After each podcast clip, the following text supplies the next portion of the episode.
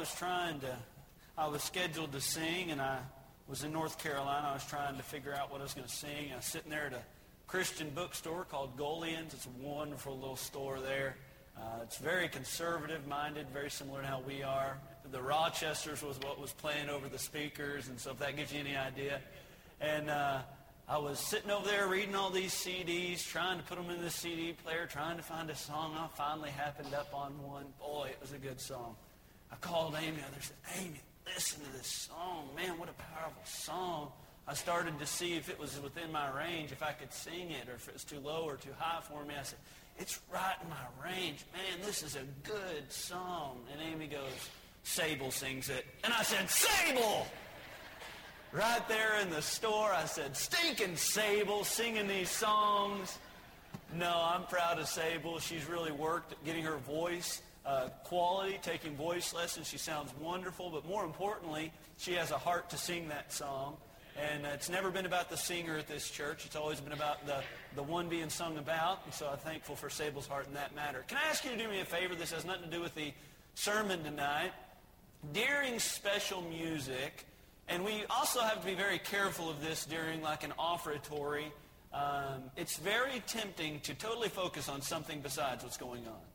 It's kind of like your part that's not involved in the service. It's not congregational singing, so you're not uh, joined in too much. But uh, it's very easy to get distracted and, and maybe talk to your neighbor or uh, do something in your purse or out to your side or check the score of the ball game, Brother Sean uh, uh Odell. But uh, uh, I'm just kidding, man. You're the only one with the iPad. I had to pick on you. Um, but it's very tempting. But what I've seen, and I've seen this recently, is you never know who's sitting behind you. And someone who's never been to our church could possibly be sitting a row behind you and you're talking or you're doing something that's distracting from the worship time there is that singer singing, trying to call their mind remind them of how good our God is. And I, it's just very worrisome that we could be a distraction for somebody's first ever impression at our church. My daddy taught me a long time ago, you never get a second chance at a first impression. And so maybe not only for your own sake would it be good for you to tune in to the person singing, trying to recall to your mind the goodness of God, but also for those around you, it's also very beneficial. I always got called down in class for talking. And uh, I would whisper to my neighbor. And she always acted like I was a distraction to what she was trying to do. Well, the truth is I was being a distraction to what she was trying to do. And make sure you're not the rowdy kid uh, in class when we're having our service time, please. So take your Bibles to Luke chapter 4. Luke chapter number 4. Very excited to preach this sermon to you. Uh, it's been on my heart for a while now, and uh, I, I uh, have really had some time to look over it, and I believe that if you'll focus in tonight, uh, the Bible will have something for you, very applicable to Christians who may have, for some reason or another, just started feeling that church has become a little stale.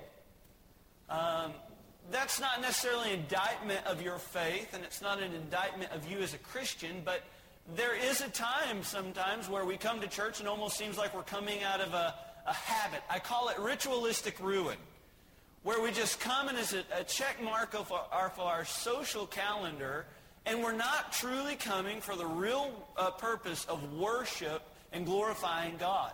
And so that's what this sermon is technically about tonight. I want to start reading in Luke chapter 4, verse number 16. Luke chapter 4, verse number 16. The Bible says, And he came to Nazareth where he had been brought up. And as his custom, uh, and, and as his custom was, he went into the synagogue on the Sabbath day and stood up for to read. And there was delivered unto him the book of the prophet Esaias. Now that's Isaiah. And when he had opened the book, he found the place where it was written, The Spirit of the Lord is upon me, because he hath anointed me to preach the gospel to the poor. He hath sent me to heal the brokenhearted, to preach deliverance to the captives, and recovering of sight to the blind, to set at liberty them that are bruised, to preach the acceptable year of the Lord. And he closed the book. And he gave it again to the minister and sat down. And the eyes of all them that were in the synagogue were fastened on him. And he began to say unto them, This day is the scripture fulfilled in your ears. And all bare him witness and wondered at the gracious words which proceeded out of his mouth. And they said, Is not this Joseph's son? He said unto them, Ye will surely say unto me this proverb, Physician, heal thyself. Whatsoever we have heard done in Capernaum, do also here in thy country. And he said, Verily I say unto you, no prophet is accepted in his own country. But I tell you of a truth, many widows were in Israel in the days of Elias, when the heaven was shut up three years and six months, when great famine was throughout all the land. But unto none of them was Elias sent, save unto uh, Sarepta, a city in Sidon, unto a widow, or unto a woman that was a widow. And many lepers were in Israel in the time of Eliseus, or that's Elisha the prophet. And none of them was cleansed, saving Naaman the Syrian. And all they in the synagogue, when they heard these things, were filled with wrath and rose up and thrust him out of the city and led him unto the brow of the hill whereon their city was built that they might cast him down headlong. But he, passing through the midst of them, went his way. And came down to Capernaum, a city of Galilee, and taught them on the Sabbath days. And they were astonished at his doctrine, for his word was with power. Heavenly Father, we come to you now and we ask that you bless this time.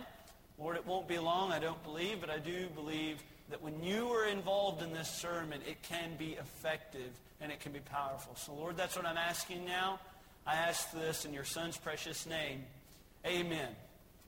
Now, earlier this week, I had somebody come up to me and they were mentioning that they knew of a person who was wanting to get some counsel from me. And I don't know why anybody would want to take counsel from me, but uh, uh, I, I began to kind of just ask what the situation was, and they began to tell me a little bit about the person and about what was going on in their life. And I kind of just threw my hands up in the air and I say, I really don't know what to tell that person. You see, the problem was that, that I had surmised was that this person really hadn't been living a Christian style life. Now, they know completely of God and they know all about the Lord, but heretofore they've not committed their life to doing the things which are contained within the Holy Scriptures. And I kind of just threw my hands up in the air and I, I, I said, uh, what can I tell someone? You know what I've learned in my life is when my life mirrors what's in this book, I'm very happy. And while there may be uh, mountains and valleys in those times, I still can find peace and contentment because my life aligns with the Word of God. But you know what I've also noticed? When my life does not quite mirror what I know for a fact God wants me to do, how God wants me to behave, the man that God wants me to be, the father that God wants me to be, you know what I've noticed? My life is hard. It's hard emotionally. Physically, I'm drained, and spiritually, I feel empty. You know, why would somebody with a complete and whole knowledge of God, His character, and the Holy Scriptures, why would somebody just deny the Word of God? Well, there's a lot of reasons. But you know what I've learned? There's a lot of excuses as well. Tonight I want to look at, I want to take a look at this denying the word, five excuses, and three reasons. Five excuses. You say, that, that's a one, two, eight-point sermon. We're going to be here forever. No, we'll get through them. Uh, it'll be fine. I want to take a look at rejecting the Word of God. Now, I want to, I want to set the scene for you, though. What drew my eye to this particular passage of Scripture is Jesus Christ, as his custom was, goes into the synagogue. And I do think that the minister that day was very wise that he chose Jesus to preach that sermon. And, and what they did is they delivered unto Jesus the book of Isaiah. Now, what, what, what is so amazing here is there's this moment in time where the word intersects.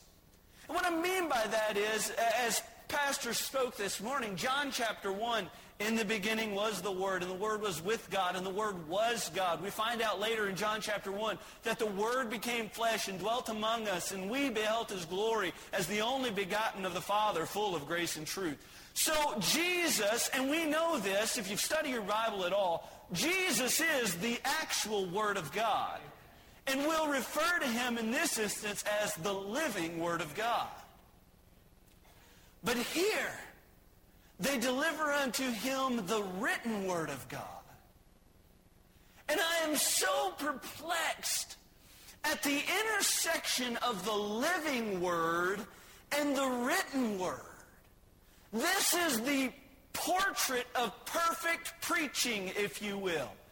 The preacher's perfect. The, the, the word is perfect. The, the written word is perfect. And you have Jesus standing up and Jesus delivering the passage of his own selection. What I find unique is nobody told Jesus what to read. They handed him the book and they say, you find it. And Jesus turns to a portion of Scripture quite similar to how we have done tonight, turning to a portion of Scripture and reading the specific passage of Scripture that we'll be preaching about. And Jesus reads Isaiah chapter number 61. And the written word is being spoken by the living word. Could you imagine the magnitude of this moment? Now, here's my thought on this entire situation. Jesus being the living word, he is the word of God exemplified in flesh. And the Word of God, which is the written Word, is God's character and God's personality and His will for every Christian's life completely summed up in book form. You've got the living Word preaching the written Word. It would seem to me like that would be a perfect time for revival to break out. I mean, there's absolutely nothing to taint this service. Jesus is perfect. The Word is perfect. But yet, when you read on down through our passage, it ends with people trying to kill Jesus. Why wouldn't they accept the Word? Why wouldn't they accept Jesus as the living word? And why wouldn't they accept Isaiah as God's written word? What was it that, that tainted their idea or, or tainted their perspective on the matter? What was it that forced them away as opposed to drawing them in? Well, first of all, this was one of their excuses, the speaker. The speaker, verse number 16, I want to show you this. Luke chapter 4, verse number 16. Now, this is speaking of Jesus. And he came to Nazareth where he had been brought up. And as his custom was, he went into the synagogue on the Sabbath day and stood up for to read. Now, this is one of the most commonly used excuses as to why people deny the Word of God in their own life. They say, well, it's the preacher's fault. I want to point out to you there has never been and never will be anyone more qualified to preach the Word of God than Jesus Christ himself. Jesus was there at the inspiration for the prophet Isaiah. It was Jesus who was infusing him with the words to write. David put it like this The Spirit of God was in my tongue as he recorded the Word of God. And Jesus would have been there overseeing Isaiah's hand as every stroke was marked down. Jesus would have had complete knowledge about the context and the historical background and the emotions that Isaiah was feeling and the plans that Isaiah was broadcasting. Jesus, more than any commentary, sorry, Matthew Henry, sorry, uh, Wycliffe, sorry, John Wesley, none of you men, as smart as you may, may have been, none of you understood the Bible like Jesus himself. And yet these people reject him as a speaker. What an excuse that is. That's an easy cop-out, isn't it? People come to church and they say, well, I'm just not getting anything out of Brother Andrew's sermons anymore. I'm just not getting anything out of preachers' sermons anymore. And that's a cop-out. See, the truth be told, if you believe that you're in a place where the speaker is not qualified, it's your fault for sitting under a false prophet. The Bible warns you, and it's your own personal uh, idea uh, uh, or, or suggestion, but the Bible says, beware of wolves in sheep's clothing. If someone comes to spoil you through philosophy or traditions of men or the rudiments of the world, it's your duty to get out of town. So for you to come to church and admit or, or suggest that the speakers are not qualified is more an indictment of your spiritual discernment than it is the speaker's uh, holiness. If you feel as if the pastors of this church are not qualified, what are you doing here? I don't, I don't foresee, now I, I, I don't have uh, the ability to see in the future, but I don't see any drastic changes happening in the future. So if it is the speaker that is your excuse, I would suggest to you that's probably not going to change anytime soon. That's the first excuse. What I've noticed is people treat preachers like movies. They criticize the plot, which would be the sermon material. They criticize the preacher's performance, which would be the actor's ability to uh, act out his, his uh, assignment there. It's not your job to be a movie critic. It's your job to sit there and allow the Word of God to permeate your life. Oh, we ought not be movie critics. We ought to be open to what the man of God has to say. In fact, 1 Corinthians chapter 3 there was this argument that happened that some people enjoyed Paul's preaching and his tutelage more than uh, Apollos'. And they said, one of them would say, no, I prefer Paul. I am of Paul's type of preaching. Another person would say, no, I am of Apollos. And in fact, you know what the Bible calls that? A carnal mindset. In fact, the Bible goes on to say, For while one saith, I am of Paul, and another, I am of Apollos, are ye not carnal? Uh, saying or suggesting that I am more qualified to preach the Word of God or that pastor is more qualified to preach the Word of God is admission of ignorance when it comes to the Bible. You see, it is not me that speaks tonight. It is me proclaiming the truths of God's Word.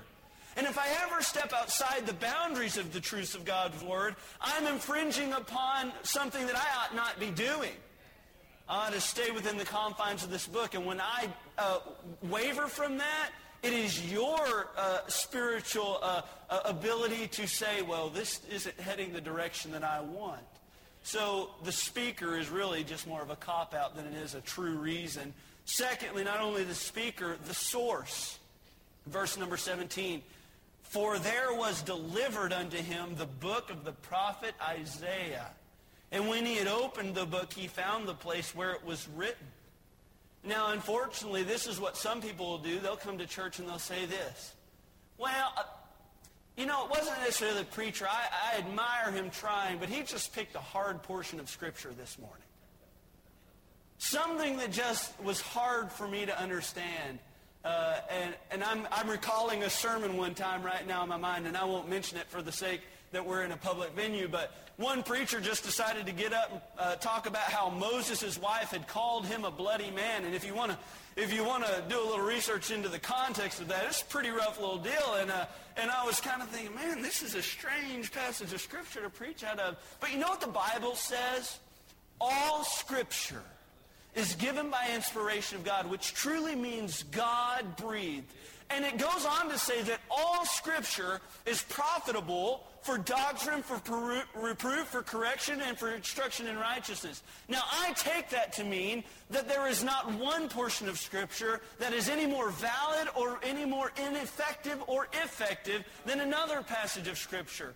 But what we do so often is we just tune it out when it's not a, a, a story about Jonah. And for those people that like the deep diggers of preaching, you know, the people that just find the profound truths and you go home and say, I've never seen that before. You know what I noticed? If, if you go home often saying, I've never seen that before, probably the preacher's saying a lot of things that weren't in there before. because this is uh, an elementary level book, and, and if you're getting new nuggets of deep treasure wisdom about this mountain being higher and the water running down in the valley of let's be easy. Let's understand that the Word of God is simple and it's profound at the same time. But for those people that say, well, Pastor picked a difficult portion of Scripture, something I couldn't understand, for every one of those, there's one of these. Well, preacher kind of went the easy route this morning. He went to John 3. like, who couldn't preach, preach Nicodemus, right? Who couldn't preach John 3.16? It seems like every time I go to church, preachers preaching from a, a Sunday school lesson type sermon. You know, like the Jonahs and the Daniels and the Davids. It just, I don't feel any depth. It is not our job to criticize or critique what maybe the man of God has been given from God. It's our job to open up our hearts and like the psalmist says, search me, O God, and try me and see if there be any wicked way in me. Whether it's a Sunday school sermon or the most profound, deep sermon about the end times, you ought to search your life because the source is inspired by God. 1 Thessalonians chapter 2, verse 13, the Bible says, For this cause also we thank God without ceasing, because when ye received the word of God, which ye heard of us, ye received it not as the word of men, but as in truth the very word of God, which effectually worketh in you that believe.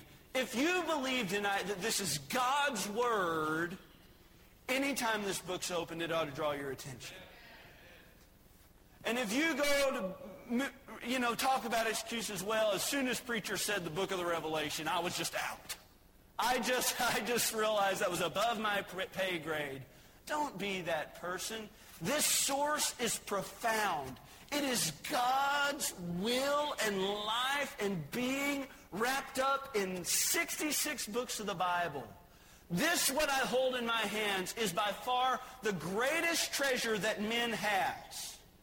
It's not our science. It's not that our cars can parallel park. It's not any of these things. It's that God gave us a remnant of his being in pages that we can understand. Some people will use the excuse, well, it's the speaker. Some will use the excuse, it's the source. Others will say it's the strength. Verse 14. A lot of people will say this. Well, I just didn't feel like preacher was all there this morning. I just Maybe he didn't get a lot of sleep, or, or maybe he was not feeling well. I just don't feel like, you know, maybe he had thought that one all the way through. Verse number 14, these people here could have used that as an excuse, but they would have been absolutely foolish in doing so. The Bible says in verse 14, and Jesus returned in the power of the Spirit into Galilee. Now, he's returning, Luke chapter 4, the very beginning of the chapter, he is driven by the Spirit of God into the wilderness. He faces the temptation of Satan himself and was triumphant in all three of the temptations that Satan laid before him. Now we have a passage of Scripture saying that Jesus is returning and the power of the Spirit of God. And the very next verse we find him going to his hometown and people rejecting his message. If they rejected him, it wasn't because the strength of the message was not there. The Bible tells us that preaching has always been assisted by the Holy Spirit of God. Luke chapter 2 is the day of Pentecost, and Peter stands up and preaches. And for the first time, the Holy Spirit of God overtook everybody in the crowd. It was in the very words that Peter was preaching. And the Bible says that day about 3,000 souls were added unto them. Acts chapter 13, the first, very, the first missionary calling of Paul and Barnabas, the Spirit of God was the one that drove them because they would be preaching into foreign lands. And I want you to know this, that there cannot be a preacher who is effective and preach without the Spirit of God in his life. Preaching without the Spirit is the same as preaching without power. It's very similar to having a vehicle and not putting any gas in it. The potential is there, but the power is completely gone.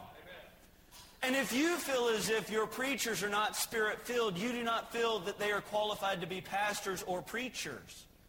Preachers ought to be spirit-filled men, men who seek the Spirit's direction in not only what they preach, but how they preach it. And the generosity and the graciousness and the caring, loving heart that they preach it with. The Spirit of God ought to permeate every single word of my uh, sermon. It ought to pre- permeate every thought in my preparation. It ought to consume me. I ought to be willing to say, if this is not what you once said, Spirit of God, move me in the direction that I ought to speak. Lord, if this is not the subject that you want me to speak on, Spirit of God, move me in the way that I can effectively speak to the hearts of men this morning. And while there are some men each and every week that take the pulpit without requesting that the Spirit of God be in their sermon, and without requesting that the Spirit of God do something in their own lives first so that way they can see it done in somebody else's life, I do not believe that that happens at this church. And I believe that my goal and my desire is not that I would stand up and speak. My goal is that the Holy Spirit of God would so move my heart that I would preach with a tear in my eye and power in my heart and power in my lungs and just a, a care for the world in its lost and dying condition. And that ought to be my prayer. I don't talk fast in real life. You know the reason I talk fast up here is because I feel a burn in my heart to get the message of the gospel out to this lost and dying world. It's the Spirit of God. And these people could have said, well, the, the message was I just didn't feel the power, but unfortunately that was a terrible excuse because Jesus had plenty of power in his preaching. Fourth, the fourth excuse a lot of people will use is the style of preaching. Now, just from what I've seen over the years, I've heard, I would say, hundreds of preachers. Maybe you've not had the opportunity to hear that many, but I have. And I've characterized these preachers into what I believe are pretty effective categories. Now, some of these preachers can share several traits within the categories, but I have seen the ripper. The ripper. Now, that's the guy that gets up here and just turns it on, and from the moment that somebody lets him out the gate, he never takes any oxygen into his lungs. Just a, a constant, just never gives you a break. Just and uh, that, that's the whole time, man. That's the ripper. I've seen the weeper, the guy who preaches with a with a tear in his eye. This morning, I'm concerned for this church. And it almost seems for 60 minutes they have a tear in their eye, and you're having trouble even clearly understanding what's coming out of their mouth because they're fighting back tears. And now I'm not making fun of any of these things. I want to be very clear. These are men of God as long as they're preaching from the Word of God and they're filled with the Spirit of God. You can be anything you want to be as long as it's motivated by a genuine heart. There's the ripper, there's the weeper, there's the teacher. I've seen in my ministry guys that I wouldn't necessarily classify as preachers. The word preach means to proclaim. As a trumpet, lift up your voice. And, and some guys don't necessarily do that. So they like to dig into the deep meat of the Bible and they'll teach their congregation. And I've noticed that a lot of missionaries are this. Not necessarily because they're not good preachers, but you can't just go to Africa and start ripping people's faces off, telling them to get right with Jesus, when they have no clue who Jesus is. They're going to be the ones ripping into you if that happens. There's the ripper, there's the weeper, there's the teacher, there's the storyteller. Now, this guy is usually a good preacher for teenagers. Because for about 90% of his sermon, he, has, he talks nothing about the Bible. He, he doesn't really even speak of the Bible too much, but he'll give stories. And I can think of several guys in my mind right now uh, who have great ability to tell stories.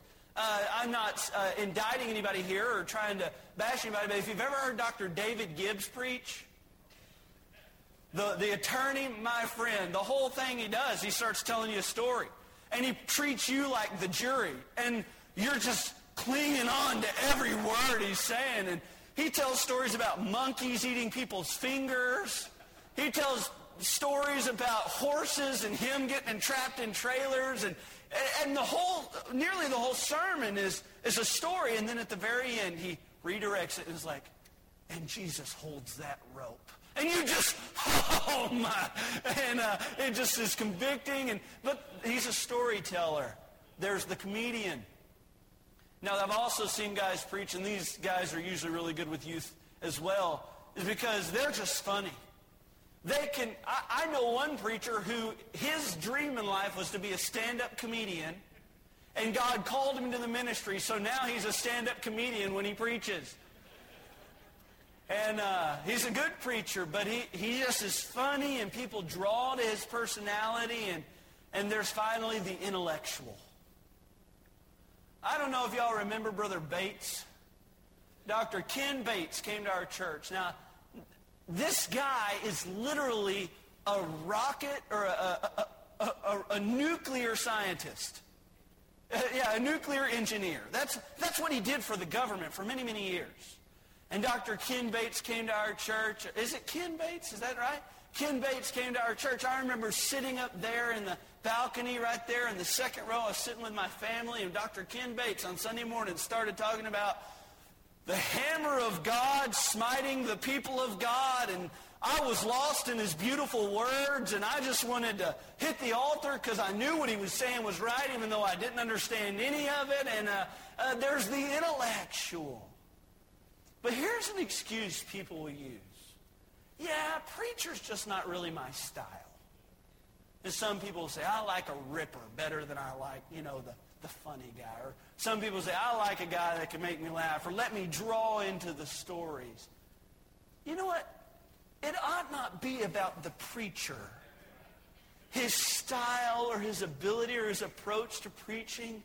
It ought to be that if he opens this book, whether he preaches it with a tear in his eye, a smile on his face, or bloody knuckles from hitting the pulpit, you ought to be willing to hear what he has to say.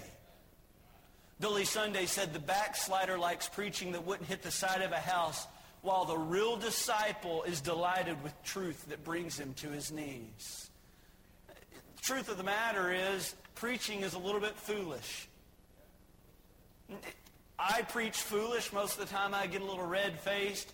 Uh, preachers got all these funny sayings from the woods in Tennessee. Been baptized so many times the tadpoles are familiar with his social security number. And He's got all these little funny quips, and, uh, and all this is great, but at the end of the day, the Bible says, for the power, uh, for the preaching of the cross is foolishness unto the world, but unto us who are saved, it is the power of God. Preaching's a little bit foolish, and everybody has their own style, but we ought to be mature enough as Christians that whether it's me yelling whether it's preacher being funny, whether it's Brother Marshall expounding on the deep truths of the Word of God, it ought to be your diligent obligation to understand what is being spoken. And not say, well, this just isn't my type of preacher. No, that's an excuse. That's a cop-out, a style. Finally, this is the fifth excuse, the subject. Now, Jesus here is speaking of his, the commencement of his ministry. He is speaking about what his ministry would contain and how it would apply to those that are around. And, and uh, all of these people are at the synagogue. This is what you must notice.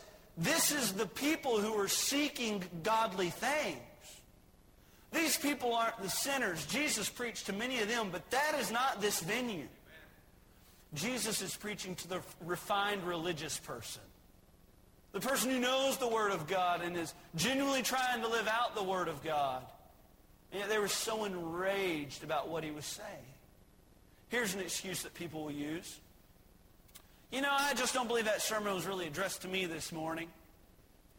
I think it was kind of speaking to another crowd, maybe someone who deals with alcohol or someone who deals with pornography or some of the darker sins, but, you know, I listened the whole time. It just didn't really speak to me.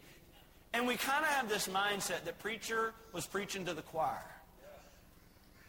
Meaning, I find it comical. If I ever want to get an amen, you know what I do? preach on homosexuality? Because boy, everybody's a oh yeah, preacher, you just start ripping there. You're going, we're to put you in jail for preaching God's word. But when certain things are spoken about that may more directly impact our life, we kind of just get a little silent, and our head kind of goes down, and we avoid looking at the preacher in the face. And you know what I've learned in my ministry is that's kind of like telling a bulldog, sick 'em. When everybody gets real quiet, what you don't understand is when I start getting on your pet sin, you ought to be the loudest person in here. It's kind of like, you know, reverse psychology. I say, for all you folks who aren't tithing, there ought to be 12 men just saying, preach preacher, preach on. And then I just stop talking about it. Because obviously nobody has a problem if there's that much noise being made. Truth be told, you've got to understand, we cannot come to church with this mindset, well, preacher's really not addressing me this morning. No, if you're in this congregation, you are the perfect candidate to be spoken to. Even Paul, the Apostle Paul said, I find in me no good thing. I try to do certain things and I realize those are the things that I can't do. And the things that I don't want to do, those are the things that I do. There is no good thing in my flesh. That's what Paul says. I believe if the Apostle Paul were in our church this evening, he'd be the first guy to listen to what the Word of God was preaching, preached about. He'd be the first guy at the altar, understanding that he's far from a perfect individual. He's just someone being led by grace into the depth of the truths of the Word of God. There's subjects. Even the hymn, hymn writer said, prone to wonder, Lord, I feel it. Prone to leave the God I love. We ought to ask the Lord to take our heart, oh, take and seal it. Seal it for thy courts above. Now, those are five cop-outs. They're five excuses. But I want to share with you the three real reasons why people deny the truth of the Word of God. First of all, because it's no longer special because it's lost the uniqueness of it. Look at verse number 24. I've, I, I have to be very honest. I've never really understood this phrase. And I, I, began to meditate on it this week and try understanding within the context of Scripture what Jesus could be saying here. Verse 24. And he said, Verily I say unto you, no prophet is accepted in his own country. I, I, I couldn't understand it. He, he goes on to use Elijah as an example. And he talks about there were plenty of widows in Elijah's country that he could have gone to, but that's not the one that God chose. He chose the widow at Zarephath. And, then he goes on to mention Elisha, and he says there were plenty of lepers there in Elisha's country, but he had to, uh, you go to uh, uh, the one in Naaman there. And I, and I just, for the life of me, couldn't understand it. And then verse 22, the answer is so plainly vivid to us. They all look at one another, and with one accord they say this. Is not this the son of Joseph? Isn't this the kid that grew up just down the street? I mean, I remember when I used to change his diapers, as so many people like to tell me. I remember when he came over. I remember uh, when he was playing games with all the rest of the kids. I remember this is no special man. I, I've seen this boy every day from the time he was knee-high to a grasshopper. This is no special thing. You know, I, I heard this phrase a long time. Familiarity, familiarity, bring, what did you say, Dad? That's pretty good, Dad. That's good. Because I forgot the second half. You bailed me out. Familiarity breeds contentment. It's this idea that when you're around something over and over and over again, it loses its beauty. It loses its luster.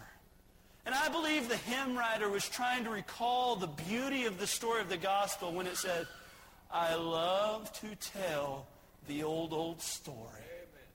Well, just because it's old doesn't mean it's not special.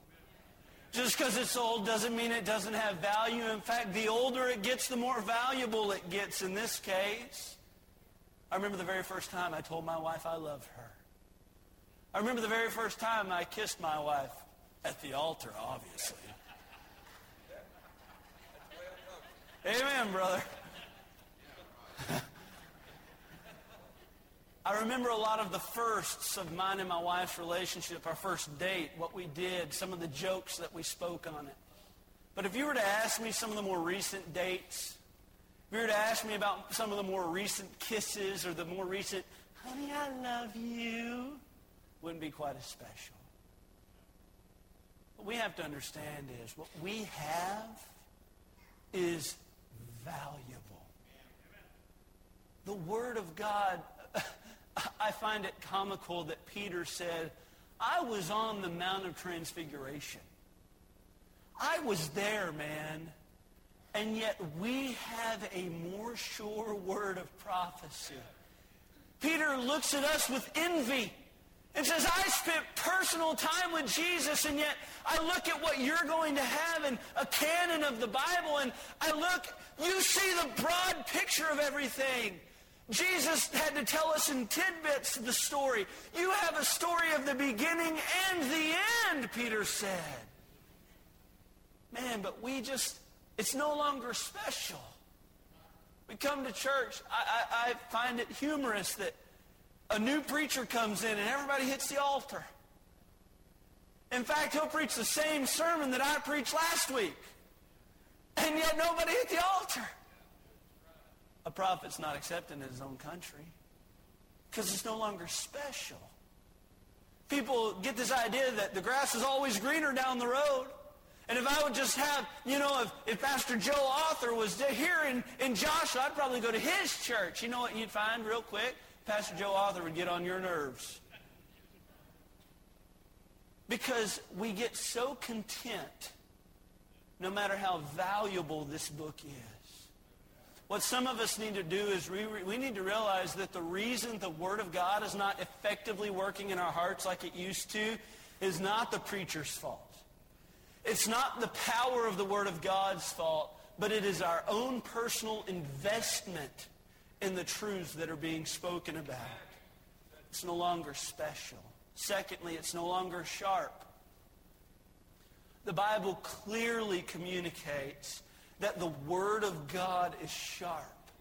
It's powerful. It's quick. It's effective. It's alive. It's moving, piercing even to the dividing asunder of joints and marrow, uh, marrow and of the thoughts and the intents of the heart. The Word of God is effective. It's sharp. You know why it's sharp? Is because it cuts out all the gray area. The Word of God does not give you three options in most cases. It normally says there's either Belial's side or there's God's side. Like the Old Testament prophet said, how long halt ye between two opinions? Like Joshua said, this day, me and my house, we're going to choose to serve the Lord. But you need to choose whom you will serve. The Word of God divides, and it puts either you in the righteous category or the wicked category. It either puts you uh, in, in serving God or serving self. And the Word of God is sharp. But there are times in the Bible where people continuously removing the sharp prick of the Word of God hardens their heart. Remember, if you will, Pharaoh. Moses came to Pharaoh and was speaking the word of God to Pharaoh. Let my people go. The first time Pharaoh looks at him, I don't know this God you're talking about. I don't know who you are. What is all this going on? I'm not going to let the people go. And what does the Bible tell us happened? And God hardened his heart. Plague after plague after plague, Pharaoh said, I'm not going to let the people go. And Pharaoh hardened his heart. And then there were occasional times where Pharaoh did make a vow to Moses to do what Moses was asked. He said, okay, I'll let the people go. But when that happened, what, what takes place? uh, he, he goes back on his word and his commitment to God, and he says, uh, he goes on to say, the Bible says, that God hardened his heart. When's the last time that the Word of God pricked your heart? That it spoke to you in a way that it wasn't speaking to others? When is the last time, look up here everybody, let's be a little bit more mature than this. When is the last time when God spoke directly to you in a sermon? You didn't take a shovel and throw it over your shoulder to your neighbor, but you realized that it was as if the preacher was in your front yard and he was speaking directly to you. It's no longer sharp for a lot of us. The Bible tells us that uh, the men stood before the Sanhedrin council. And the Sanhedrin council, when they had the word of God preached to them, the Bible says they were cut to the heart. You know why people come to this altar broken? Is because the word of God has pointed out to them something that does not agree with God. You don't come to this altar pouring tears out of your eyes just because you want everybody to see it. You come to this altar because when the preacher was speaking, the Word of God pricked your heart. It cut, cut across to your heart, and it revealed to you that if there were a righteous side and a wicked side, you would not be standing on the side of God. The Word of God is no longer sharp to many of us. It's been years since many of us have even threatened this altar. It's been years since any of us bowed a knee to God, whether at your seat or whether at the altar. It has been years since we felt a sermon tug on our heart and say, He's talking to you, sinner. When's the last time? Word of God's no longer special. It's no longer sharp. And the Word of God sometimes and oftentimes is spurned as someone throws something against a brick wall and it bounces back, that's oftentimes how we receive the Word of God. I want you to take your Bibles to the book of Jeremiah. Jeremiah chapter number 36. I'm going to share this story with you, and this is amazing what goes on in this passage of Scripture and in another passage of Scripture of two examples of men, one who accepts the Word of God and one who does not. Our, our, our, our story here actually happens all the way back in 2 Kings. Many of you will remember the king Josiah. Josiah was one of the greatest kings in Israel's history. In fact, him and Asa and David and Solomon would have probably been the, the, the greatest kings in Israel's history. Josiah was eight years old when he began to reign in Jerusalem, the Bible says. Just a young boy, eight years old.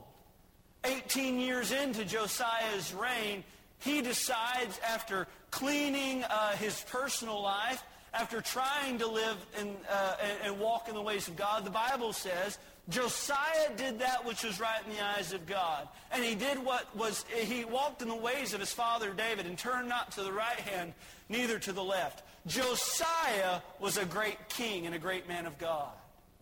18 years into his reign, Josiah gets the idea. He's about 25 or 26 years old. And he decides he's going to rebuild or re, uh, not necessarily rebuild, but uh, uh, what, what'd you do to your kitchen? remodel. There we go. Kind of like fix it up. He decides to fix up the temple. And so he commissions a team. He gets Hilkiah, uh, the high priest, to help him out with it. They collect an offering. They get all the, the, the contractors, if you allow me to use a modern day term. They get everybody in their positions, everybody working. And as they're cleaning out the temple and fixing up the temple and repairing the temple, someone comes to Hilkiah and says, Hilkiah, we found a book of the law. And Hilkiah reads from it and he realizes what he's found. They found the Word of God. That for the two reigns before uh, Josiah, the king simply didn't care. They didn't care what God said. They didn't care what uh, God would have wanted. And so in this time frame, the word of God was lost. And now Hilkiah comes to Josiah, a man who the Bible only ever brags about. And Hilkiah reads the law of God to Josiah. You know what his reaction is? He says, Josiah, go read this to every person. And we will have sacrifice. And it may be that God will turn his anger from us for the great wickedness that we have done. Now, Josiah is a great king. He's a good guy. He's one of the guys that after a sermon I'd be sitting in the back just praying that others walk forward. But instead, Josiah says, we need to sacrifice. He then, after sacrifices, reinstalls the Passover there in 2 Kings chapter 22. It's an amazing story as Josiah listens to the Word of God and reacts to the Word of God and embraces what it has to say. Now, in your passage, Jeremiah, there's a king named Jehoiakim. Now, you may not know this, but Jehoiakim is the son of Josiah. Josiah, the king who embraced the word of God, and now Jehoiakim is an evil king. His brother was exceedingly wicked, and he was killed. And now uh, Jehoiakim stands in line to be the king. And, and the Bible tells us that God gives Jeremiah a commission to write down God's word. God tells Jeremiah exactly what to write down, and he writes it down. There's a man that Jeremiah has deliver this word of God to the, the temple there. His name is Baruch. Baruch goes into the temple and begins to proclaim the things that God has written down by Jeremiah's hand. It's amazing as people hear this, they begin to embrace it and react in the way that people ought to react to God's word. But unfortunately, some people over here that don't like the message. The Bible tells us they're princes. And it kind of goes up this, this uh, hierarchy steps, if you will. And finally, there's a group of princes who have denied the truth of the Word of God. And in fact, the Bible clearly says they're concerned about what they've heard. Now, I want to draw your attention to verse number 20. We'll find ourselves at the conclusion of the story. This is the princes going into the king. And they went into the king, into the court. But they laid up the roll in the chamber of Elishama, the scribe, and told all the words in the ears of the king. So the king sent Jehudi. Now, that's a pretty rough name. That guy don't know what's going on. That's terrible. The king sent Jehudi to fetch the roll. That's the word of God that was pinned by Jeremiah's hand. And he took it out of Elishama, the scribe's chamber, and Jehudi read it in the ears of the king and in the ears of all the princes which stood beside the king. Now the king sat in the winter house in the ninth month, and there was a fire on the uh, hearth burning before him. Notice this. This is Josiah's son. King Josiah, the one who heard God's law and reacted and embraced it. Now Jehoiakim. And it came to pass that when Jehoiada had read three or four leaves, he cut it with the penknife and cast it into the fire that was on the hearth until all the roll was consumed in the fire that was on the hearth. Yet they were not afraid, nor rent their garments, neither the king nor any of his servants that heard all of the words. You have two ways that you can accept or reject the word of God. There is no middle ground. You understand? The Bible splits it right down the middle. You're either going to be denied a Josiah or a Jehoiakim. Someone who says, no matter how good I think I am, God's word always points out my flaws.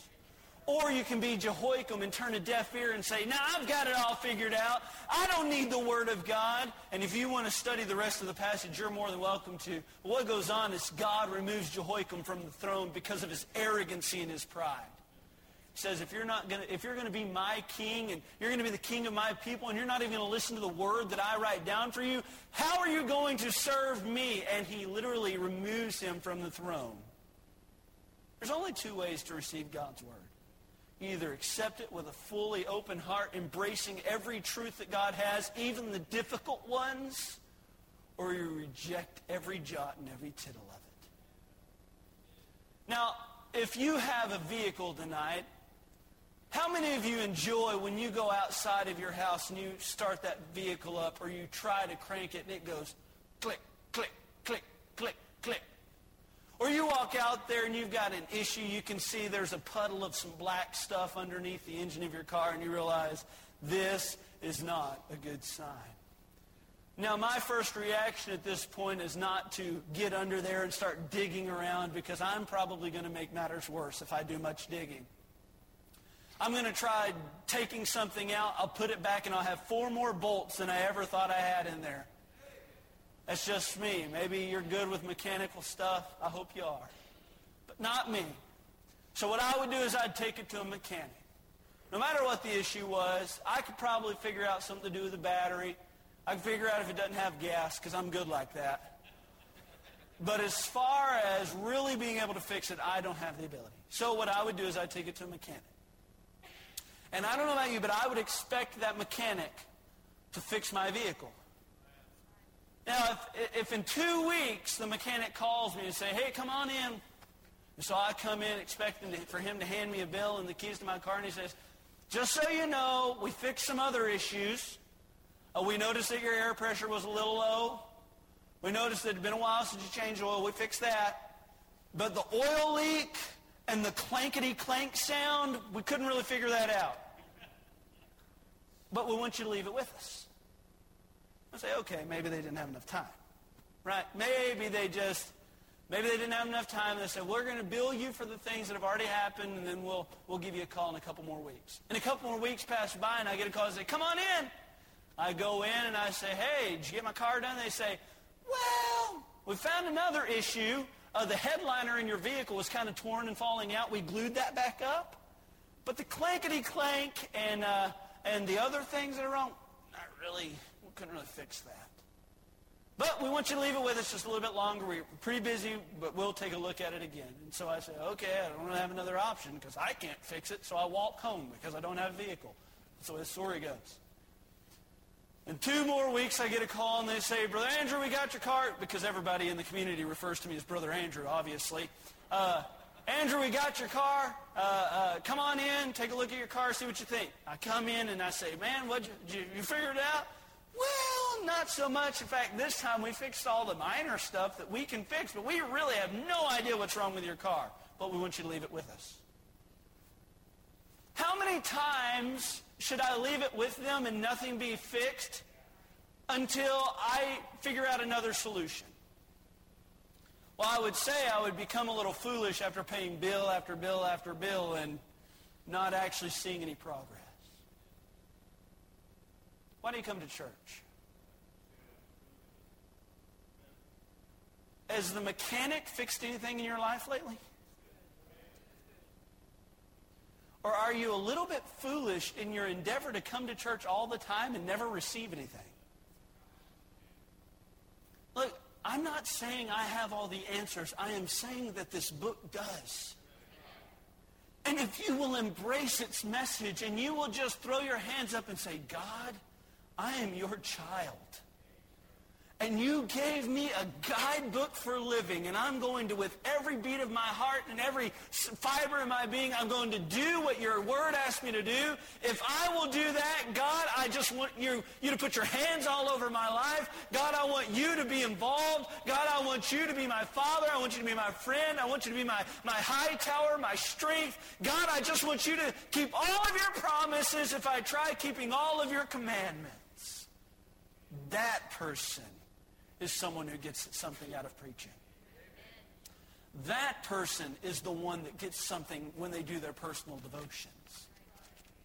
That person is the one who says, I don't want to be a Christian. I want to be a disciple. When's the last time that God spoke to your heart in a sermon?